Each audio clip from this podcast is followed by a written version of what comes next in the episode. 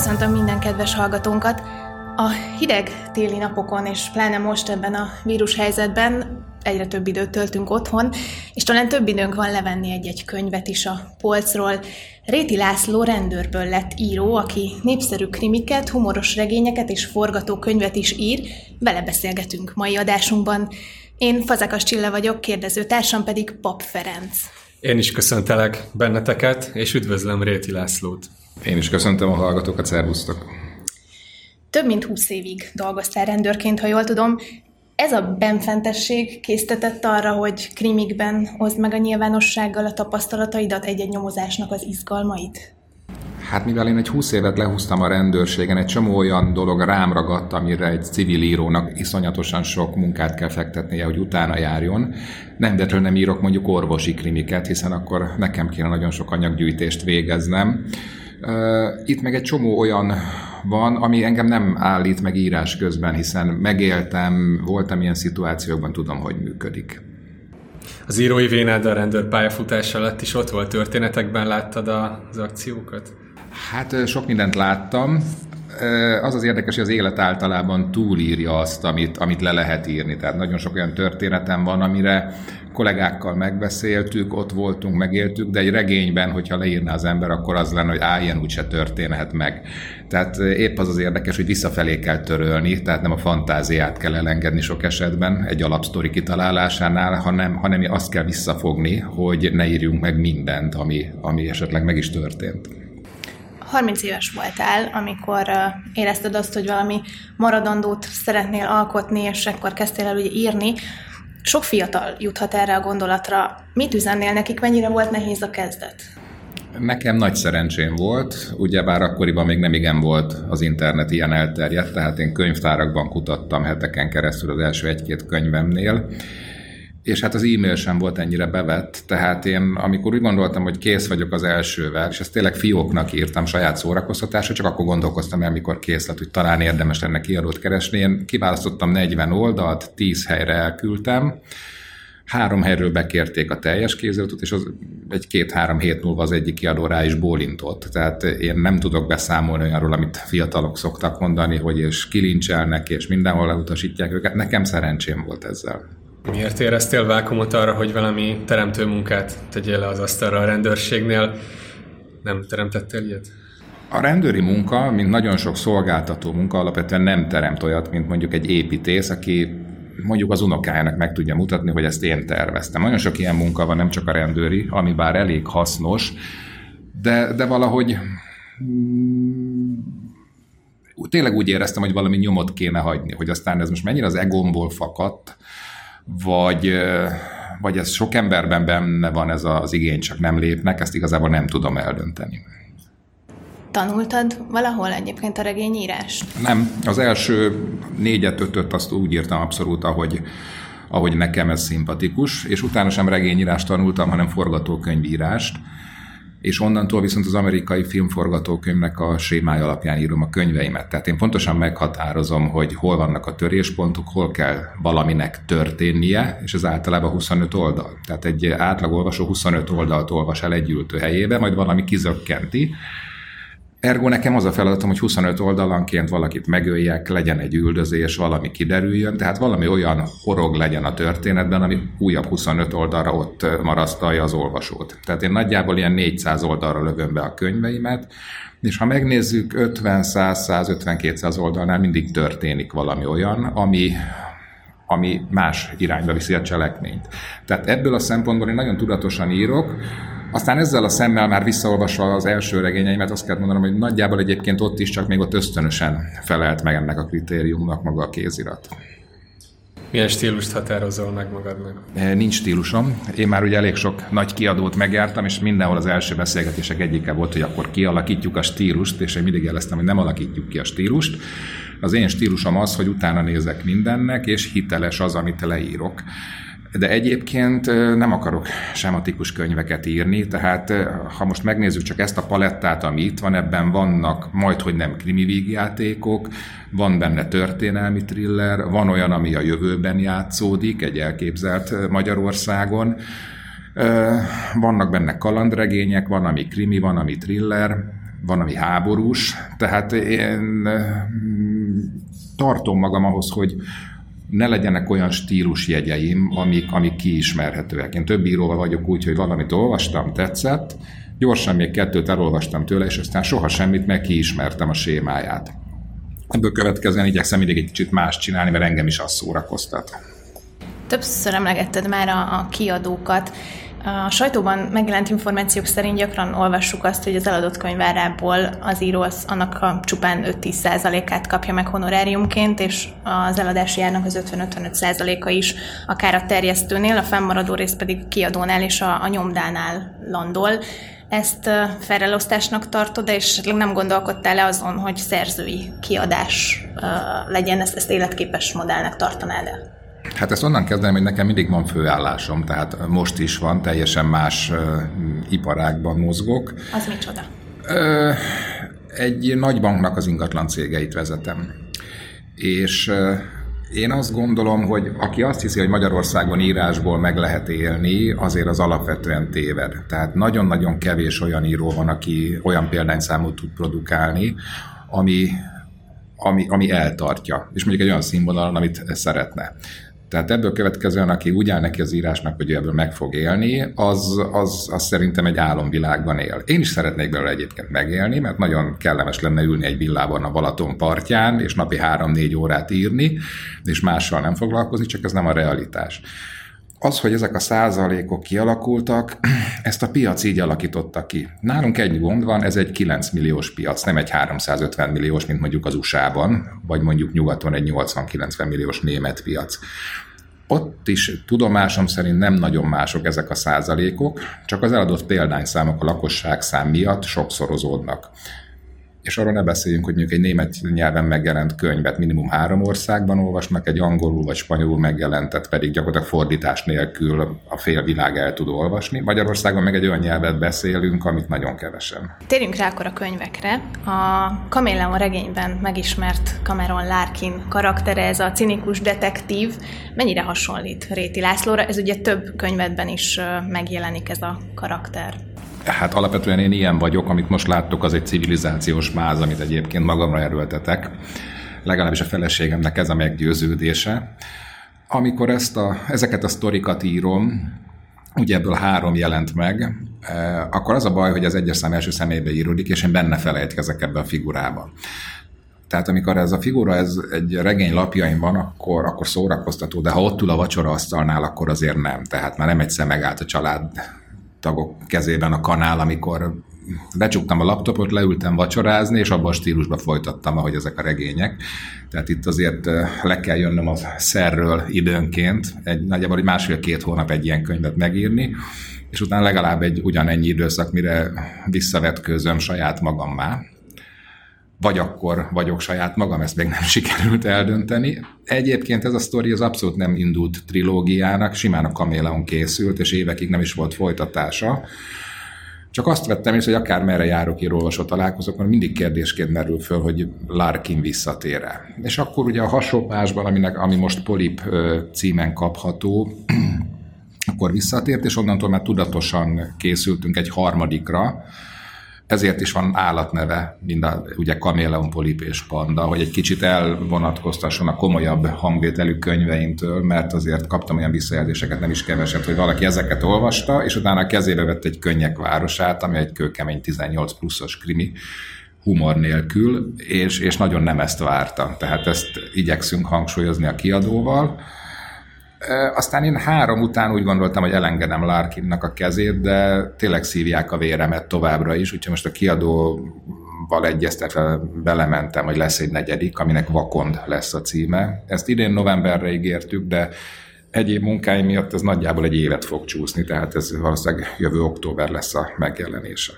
A klasszikus mondat, mi szerint színház az egész világ, ezzel hogyan vélekedsz erről a mondatról, így hogy 20 éven keresztül közel voltál az akciókhoz, most ezeket papírra veted, láttál szerepeket, említetted, hogy most is az akkor rajtad esetleg egy, egy jelmez a civilizációs vászhoz, hogyan vélekedsz a szerepekről? Hát erről, erről szól az élet, tehát szerepeink vannak, mm, és most felejtsük el, hogy valaki apa, vagy gyermek szerep, vagy egy házastárs, vagy egy tanárdiák szerepbe van. Amikor egy szituációba belekerülünk, akkor óhatatlan hajlamosak föl, vagyunk fölvenni azt a szerepet.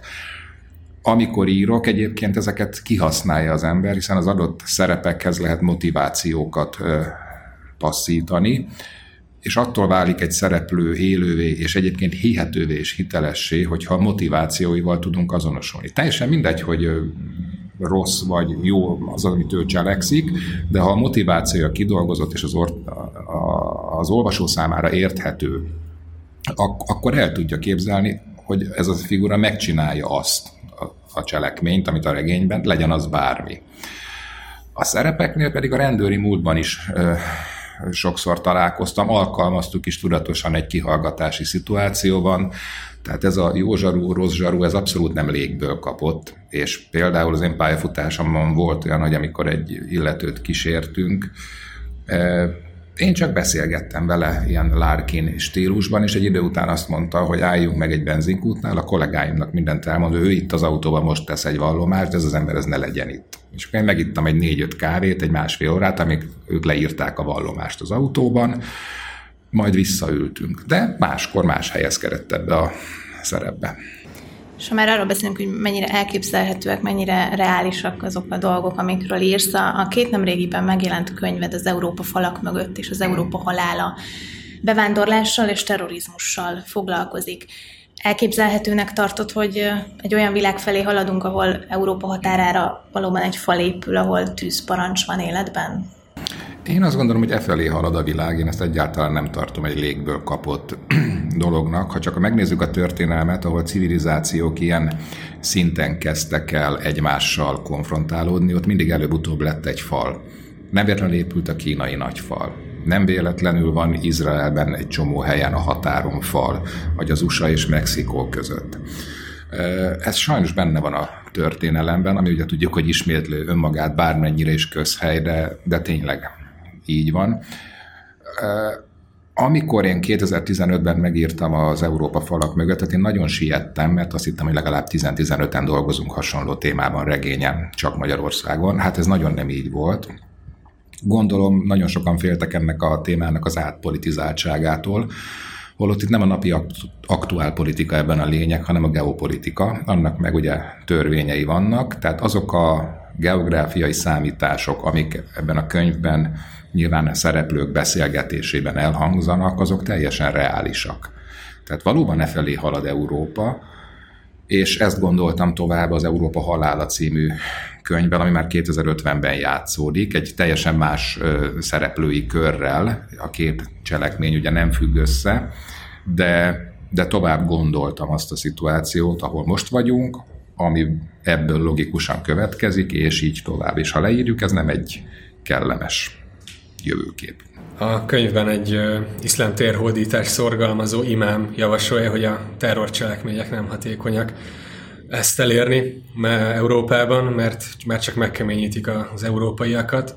Mit gondolsz arról, hogy túl kényelmesek vagyunk-e, és, és beleültünk-e egy olyan kényelmes helyzetbe, amiben élni ugyan jó, viszont egy fenyegető ellenséggel szemben fel, egy fenyegető ellenség viszont felkészületlenül érhet minket. Ez abszolút így van. Én azt gondolom, hogy Európa elkényelmesedett, és most éppen az a furcsa, hogy Európát azt tette azzá, ami azok az elvek, amiket alkalmazunk. Az a társadalmi berendezkedés, ahogy élünk. És most ez fordul ö, éppen ellenünk, hiszen ez a fajta migráció, és ami mögötte áll, az, az pontosan ezeket az elveket használja ki, hiszen gondoljunk csak bele, hogy Szaúd-Arábiában például nincsen bevándorlás. Tehát simán kidobnak mindenkit, és megállítanak a határon, és föl sem merül, hogy emberi jogok. Nyilván nem egy követendő példaként szeretném ezt felhozni, de mondjuk ott van az Ausztrál modell, ahol nagyon-nagyon megválogatják, és minimum, hogy angolul beszéljenek, itt beengednek. És azt gondolom, hogy egy társadalom önvédelmi reflexének nem szabad legyengülnie, és annak sem vagyok teljesen a híve, hogy a szabadság, az egyéni jogok, azok minden esetben megelőzzék a közösségi jogokat.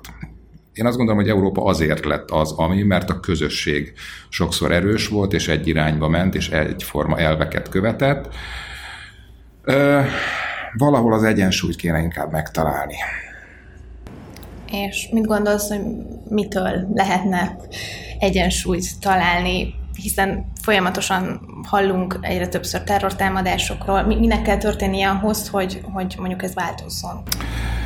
Nem tudom, hogy Európának még milyen sok kellene ahhoz, hogy tényleg fölébredjen, és most gondolok itt például a legutóbb a francia eseményekre, Látszik, hogy amikor van egy interakció, ugye ott ismét egy tanár mutatott be bizonyos karikatúrákat, akkor arra és azért mutat be, mert ő azt gondolja, hogy egy demokráciában él, és a szólásszabadságnak nincs korlátja, ezért ezt megmutatja a diákoknak. Majd ezek a diákok elárulják, és valaki lefejezi. Tehát a másik kultúra egy teljesen más eszközrendszerrel reagál. Ha a hatás ellenhatást nézzük, mi vagyunk a puhák. Ez, és mi mozdulunk el, és állandóan mi akarunk mindenkit megérteni és befogadóvá lenni. Nem sok időnk van már szerintem, sőt igazság szerint valószínűleg már túl vagyunk azon, hogy ezt a folyamatot megállítsuk, maximum lassítani lehet. Az biztos, hogy ez a mindenki jöjjön és tártkarokkal politika, ez már Merkelnél megbukott 15-ben, 16-ban, és érdekes módon, ha megnézzük, még mindig ezt követik a nyugat-európai társadalmak jó Nincsen félelem érzet a lakosságban, ami jó is talán. Hát azért egy egészséges önvédelemnek kéne, hogy legyen mindenkiben, hiszen jó részt azt gondolom, hogy már mi is meg fogjuk érni ennek a, a könyvben leírt hatásainak egy jó részét, de ha felelős szülőként gondolkozunk a gyerekeink, meg az unokáink mindenképpen. És ebben most kéne lépni, és most kéne komolyabb döntéseket hozni, de abszolút nem úgy áll a nagy politika és az Európai Unió, hogy erre alkalmas lenne ez a modell. Tehát azt látjuk, hogy folyamatosan tárgyalnak, petíciókat írnak, megfogalmazzák a felháborodásukat, majd nem történik semmi, hanem elmennek és esznek egy marha szeletet. Hát így nem fogjuk megvédeni magunkat. A jelenkortól kicsit visszalépünk a múltba, a legújabb könyvedben, a Megölni Telekit könyvben, egy ilyen mi lett volna, ha kérdést feszeget, ez az első történelmi témájú krimid, a Teleki miniszterelnök halálával kapcsolatban, ugye öngyilkosság volt, vagy gyilkosság. Egyetértesz azzal, hogy, hogy a történelem nem a tények, hanem a tényeken alapuló értelmezésnek a tudománya? Hát jó lenne azt hinni, hogy nem így van, de, de nem, nem vagyok meggyőződve róla, hogy az állításodat nem tudnám aláírni. Az azért látszik, hogy nagyon sok múlik mindig egy ténynek az interpretálásán. Már a jelenben is, hiszen hajlamosak vagyunk elfelejteni, hogy a történelem az nem lezáródott, hanem az most is zajlik. Tehát most is történelmet élünk és írunk éppen. És ha csak a mindennapokból indulunk ki, hogy megtörténik egy esemény, és az milyen kommentárokkal jelenik meg itt vagy ott, most gondoljunk bele, hogy még az esemény és a kommentár közé még bekerül 60, 100 vagy 300 év. Tehát egyértelmű, hogy nagyon sok mindenről biztos, hogy nem az igazságot tudjuk. Beszéltünk arról az elején, hogy ugye forgatókönyvírás tanultál, és ha jól tudom, éppen ez a Megölni Telekit könyv, ez forgatókönyvnek készült, vagy legalábbis terveztétek a, a filmvászonra vitelét, vagy tervezitek. Fogjuk ezt látni a moziban is? Aki olvasta ezt a könyvet, azt tudja, hogy ennek a megvalósítása azért nem olcsó, ez egy két-három milliárdos projekt lenne, tehát én mindig úgy vagyok, hogy az összes könyvemet úgy írom, hogy alapvetően egy filmforgatókönyvnek alapja lehessen, de azért mivel én szeretek nagy stílű világot bemutatni, azért ezek nem olcsó történetek lennének egy megfilmesítés kapcsán. A Teleki esetében azt gondolom, hogy egyrészt a történelem és a történelmi háttér volt ebben érdekes, ha belegondol az ember. Ez szintén egy olyan az előző kérdéshez visszacsatolva, amit, amit mindenki máshogy magyaráz, és még a neves szakértők is nem értenek egyet mindenben. Ez viszont írói szempontból meg ad egy olyan mozgásteret, hogy akkor bizonyos tényeket azért bemutathatok innen is és onnan is. Tehát nem értem, hogy írtam hozzá egy utószót, ahol hangsúlyoztam, hogy nem történelmi regényt olvas, hanem egy történelmi krimit, ahol bizonyos szereplők kitaláltak, bizonyos szereplők pedig a valóságban is éltek. Tervezel még ehhez hasonlót írni? Igen, mindenképpen. Mégpedig azért, mert ebben a könyvben sikerült létrehozni figurát, ezt a Debrődi nevű detektív felügyelőt, és ez ugye 41-ben játszódik ez a történet. Engem a második világháború mindig is foglalkoztatott hat történeti szempontból, és van néhány olyan szintér, ahol én mindig is szerettem volna egy könyvet írni. Hát most megvan hozzá szereplőm is, aki fog mozogni ezeken a színtereken, tehát még legalább egy, de lehet, hogy két Debrődi könyv benne van ebben a figurában, és akkor végig egy, egy olyan háttér elé tudom helyezni ezt az egyébként általam is megkedvelt szereplőt, ami, ami egyébként meg régóta érdekel. Mi a különbség Lárkin és Debrődi között? Hát nagyon sok a különbség. Ugye van, aki párhuzamot vont, mert ő is egy meglehetősen eh, cinikus, szarkasztikus és öngunnyal terhes jellemmel rendelkezik. Ez ugyanígy van Larkinnál is. Azért a két figura teljesen máshogy mozog. Tehát van egy alkoholistám, és van egy, hát tulajdonképpen ő is iszogat, és a nagymamának, illetve az édesanyjának a bizonyos tablettáit is elszupogatja, de hát most, hogy így mondod, lehet, hogy elég sok hasonlóság van között. Igen, ezen így nem gondolkoztam el, Bennem ez addig föl sem merült, amíg néhány olvasói kommentben nem, nem kaptam vissza, hogy azért hasonlítanak a figurák. És ő, az ő szerepét is néha felveszi Réti László a vacsora asztalán. Nem, nem, nem, ez nem, ez, itt, itt nem kell a figurába helyezkednem, ugye nem első számban íródott, így azért tőle távolságot tudok tartani. Filozofálni tervezel majd a könyveidben? Kijelölted magadnak, hogy szórakoztatni szeretnél az írásoddal, és, és ezt nem érzed se degradálónak, se semmilyennek, hanem ez egyszerűen így van, ebben érzed jól magad. Nem, ennyi könyv után nem érzel vágyat arra, hogy valami sűrűbbet, valami eszenciálisabbat írja? Nem, ugyanis ez nekem hobbi. Én ezt szeretem csinálni, én olyat szeretek írni, amit egyébként szeretek olvasni. Én pedig, ha az a kevés időm van, amikor olvasok, akkor én szórakoztató regényeket olvasok, thrillereket, krimiket, kalandregényeket. Nem szeretnék filozofálni. Nekem tényleg föláll a szőr a hátamon akkor, amikor egy író négy-öt oldalban, és érzem, hogy most le akarja nyomni a torkomon, hogy ő így látja a világot. Ezt én azt gondolom, hogy sokkal elegánsabb ezt úgy megoldani, és én inkább ezt követem, hogyha bizonyos kérdésről van véleményem, akkor inkább két-három szereplőnek a beszélgetéséből derüljön ez ki. De az Európa falak mögött erre egy nagyon jó példa, hogy ott én nagyon-nagyon igyekeztem, hogy ezt a migránsválságot ezt négy különböző szempontból mutassam be. Van közte rendőrnő, van közte terrorista, van közte újságíró, van közte egy második generációs bevándorló, és azt szerettem volna megmutatni, hogy akármilyen furcsa is, ahogy ők látják ezt az egész világot, mind a négyüknek egyébként igaza van a saját szemszögéből. Még a terroristának is, mert azzal az előélettel ő nem véletlenül vált azzá, ami attól még nem helyeseljük, amit csinál, de meg lehet érteni. Megint csak a motivációkra utalnék vissza. Úgyhogy nem tervezek filozofálást írni a könyveimbe, és nem tervezek egyébként szakácskönyvet és gyerekkönyvet sem írni, mert még ez szokott az az irány lenni, ahova néhányan úgy gondolják, hogy el kell indulniuk regényírás után. Még egy picit visszakanyarodunk a forgatókönyvhöz, hogy ugye filmforgatókönyvről beszéltünk. Ezek az új generációs krimi sorozatok, én azt gondolom, hogy folyamatos népszerűségnek, hanem egyre nagyobb népszerűségnek örvendenek. Ugye mondjuk a helyszínelőkkel kezdődött, és akkor most is rengeteg ilyet, ilyen fut a különböző platformokon. Nem gondolkodtál esetleg hasonlóan? Tehát egy krimi sorozatnak a forgatókönyvírásán?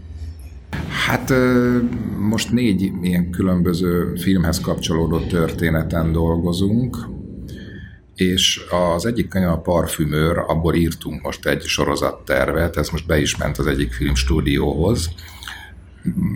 Elképzelhető, hogy ez talán a megvalósulás fázisába tud lépni. Egyébként azt látni kell, hogy a film az átalakult, tehát itt a stream csatornáknak a szaporodásával és népszerűsödésével sokkal inkább leül valaki megnézni egy 30-60 perces sorozatokból, epizódokból álló filmet, mint mondjuk egy két-két és fél órás blockbustert. Tehát ennek meg kell felelni Magyarországon is, hiszen készülnek nagy mozifilmek, de most például itt ez a vírusos helyzet, senki nem megy moziba, tehát A James Bond film a legújabb, az például most már több mint fél éve vár a bemutatójára. Nyilván nem akarják lenyomni egy csatornán, viszont hiszen ezek eleve nagyvászonra készülnek, viszont a sorozatok meg épp ezért reneszánszukat élik, hiszen otthonról nézhető, követhető, és alapvetően nem igényel nagyvásznat. Az Echo TV-n az újra nyitott akták címmel vezettél egy bűnügyi műsort, amelyben ilyen magyar bűneseteket mutattatok be. Várható esetleg, hogy a közeljövőben ismét képernyőre kerülsz? Nem, nem tervezzük. Ez a műsor egyébként is egy érdekesen alakult. Az ECHO-nak a vezetőségével beszélgettünk, és földobtam ezt, hogy nagyon sokszor megkérdezik, hogy mi lett ezzel, vagy azzal a bűnesettel, mi lett annak a vége. És akkor alapvetően egy nyolc epizódos pilotban gondolkodtunk, hogy megnézzük, hogy van erre fogadókészség, és aztán nagyon sokszor az ECHO-nak a második, harmadik legnézettebb műsora az az urányított akták azon a adott napon. Úgyhogy a nyolc részes pilotot sem tudtuk már befejezni csak 8 résszel, hanem azt hiszem az első évad 12 volt, és végül is három évadban 56 részt élt meg. Alapvetően azért hagytuk abba, mert, és ez egy nagyon jó dolog, ha belegondolunk, kifogytunk az olyan bűnügyekből, amik, amik tényleg közérdeklődésre tartottak számot, tehát valószínűleg ennél sokkal több nem volt. Egy pár év múlva talán ismét érdemes lesz hozzányúlni a témához, de mivel ez egy televíziós műfaj, azért azt látni hogy nagyon sok olyan bűnügyet találtunk, ami érdekes lenne, és ismerik az emberek, de nem volt hozzá képanyag, hiszen annyi idő eltelt már, vagy akkor még éppen nem is volt ilyen stílusú bűnügyi képrögzítés, egyszerűen tudtuk volna illusztrálni. Tehát ez azért beszűkített egy nagyjából az elmúlt húsz év komolyabb ügyeivel tudtunk foglalkozni.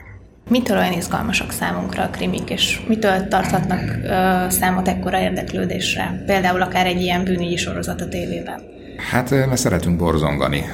És a tévés sorozatok is, és a jól megírt könyvek is úgy kiviszik az embert abból a mindennapból, abból az életből, abból a éppen az agyában keringő problémából, ami foglalkoztatja, és egy kicsit tényleg kikapcsol. Úgyhogy ez a tévés műfajokon talán jobban látszik, vagy jobban tetten érhető. A könyveknél meg azért fontos úgy megírni, hogy képszerű legyen, mert azzal tudom beindítani az olvasónak az agyát, és ha ő egy filmet kezd el maga előtt látni, akkor fogja folytatni a történetet. És főleg manapság fontos ez, amikor már bizonyos generációk szinte egyáltalán nem olvasnak. És utolsó kérdésként, van-e kedvenc műved? Igen, van, mindig a legutolsó. És ennek egyébként én személy szerint nagyon örülök, mert ez azt jelenti, hogy akkor az mindig egy kicsit talán jobban sikerült, mint az előző. Lehet, hogy addig folytatom, amíg így érzem. Köszönjük szépen Réti Lászlónak, hogy válaszolt a kérdéseinkre. Köszönöm szépen én is a meghívást és a kérdéseket, és viszont hallásra. Nektek pedig köszönjük szépen azt, hogy meghallgattatok minket. Kövessétek továbbra is a Reaktor Facebook oldalát, illetve a reaktor.hu weboldalt. És hallgassatok minket Spotify-on vagy Apple Podcast-en. Sziasztok! you